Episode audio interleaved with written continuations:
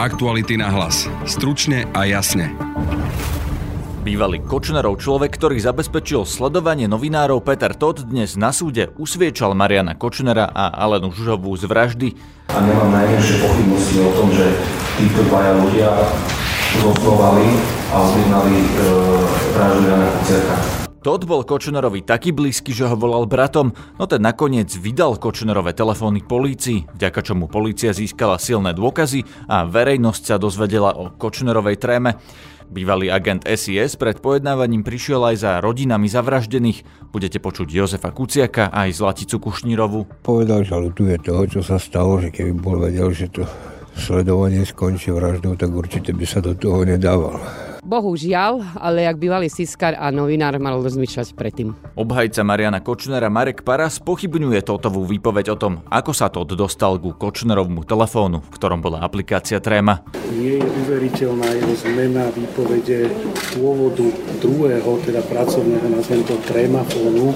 Budete počuť aj advokáta Aleny Žužovej, Štefana Nesmériho, aj prevzala tie peniaze v krabici od Tobánok? Nebudem sa vyjadrovať, čo prevzala. Dohodneme sa na tom, že prevzala krabicu. Počúvate podcast Aktuality na hlas. Moje meno je Peter Hanák.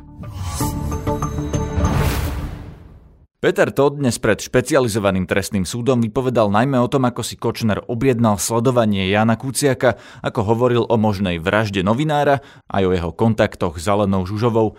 Ešte pred svojou svedeckou výpovedou sa tento bývalý Kočnerov spolupracovník a kamarát prišiel porozprávať s rodinami zavraždených. Pýtal sa ich na to kolega Jaroslav Barborák. Jozef Kuciak e, dnes ešte predtým, ako začal vypovedať e, Peter Todd, namieril svoje kroky k vám, k vašej rodine, pani Zlatice Košnierovej. A čo vám tam povedal? No povedal, že ľutuje toho, čo sa stalo, že keby bol vedel, že to sledovanie skončí vraždou, tak určite by sa do toho nedával tak nejak tým štýlom presne. Slova nevie zopakovať. No. Ja som mu len poďakoval a zatiaľ si to len nechám mu ležať v hlave, či sa dá odpustiť alebo nedá. Pani Zlatica Kušnírová, teda matka zavraždenej Martiny, pekný deň prajem. Dobrý deň. Chcem na jednu vec. Ešte predtým, ako, ako e, Peter Todt mal vypovedať dnes pred Senátom alebo v rámci procesu, zamieril k vám, teda či ku Kuciakovcom a k vám. A čo vám povedal? Že by sme mu prebačili, že sa ospravedlňuje, čo sa stalo, že keby bol vedel, čo chce kočné naložiť s tým, čo mu dodal, takže by dneska sme tu nesedeli a Martinka s Jankom by boli živí a zdraví. A vy ste mu to veri, alebo veríte mu to? Ja som mu na to povedala, že bohužiaľ, ale jak bývalý siskar a novinár mal rozmýšľať predtým že vedel, kto je, čo je a čo robí. Vyjadrenia poškodených vám prinesieme aj po tom, čo si pustíme časti Totovej výpovede. Peter Todd na súde povedal, že Marian Kočner v minulosti spolupracoval s mafiánskou skupinou Sikorovcov a hovoril aj o Kočnerových politických ambíciách, konkrétne o plánoch na založenie politickej strany Cieľ. V tom čase sa začala aj príprava na reláciu na pranieri, kde Kočner vyťahoval na novinárov informácie z ich súkromia. Peter Todd tvrdí, že na túto reláciu malo slúžiť sledovanie novinárov, ktoré však vo svojej výpovedi nazýva paparacovaním. Povedal, že on by teda chcel, aby to malo aj takú uh, časť a, a teda povedal, že bolo dobre, keby či by som vedel zabezpečiť paparacovanie novinárov.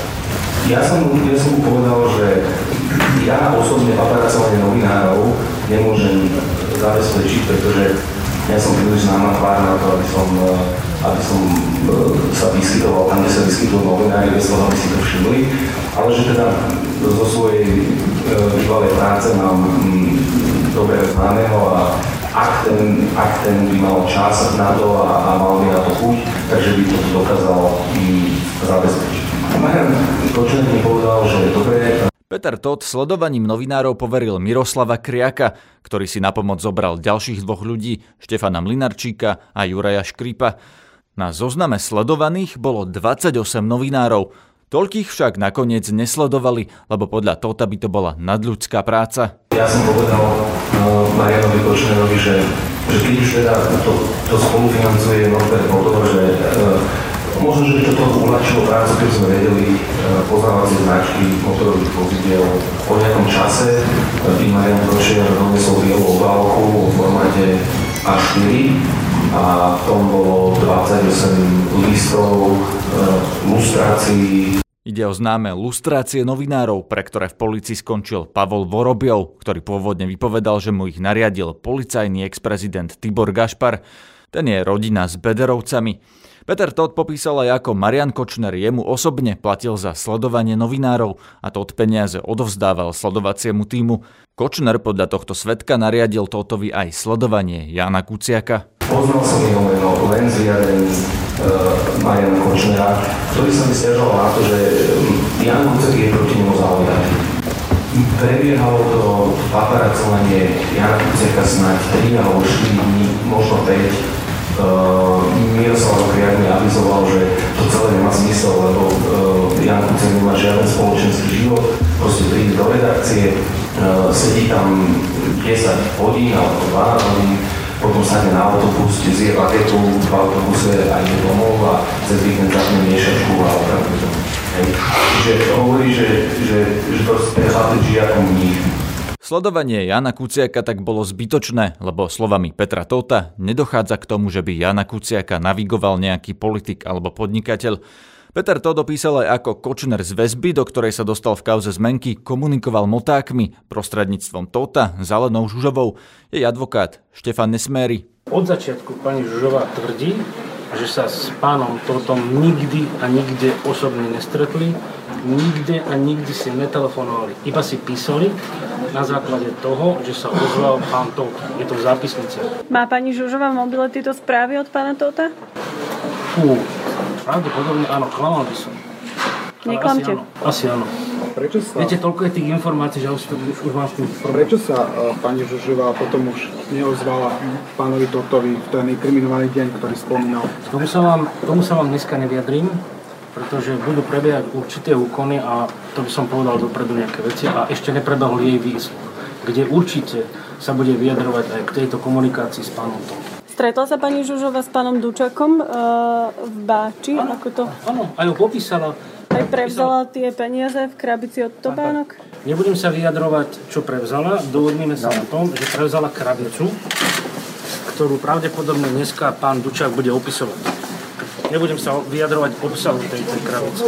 Peter Todt popísal tiež, ako sa dostal k telefónom Mariana Kočnera a ako po zadržaní Aleny Žužovej zistil, že mu Kočner klame. Keď 28. septembra bola zadržaná Alena Žužová, tak mi Marian Kočner e, telefonoval z väzby a ja som vtedy mal informáciu z médií, že bola zadržaná Kočner, tak, taký titulok tam bol, že Kočnerová pomočnička Saliančín bola zadržaná.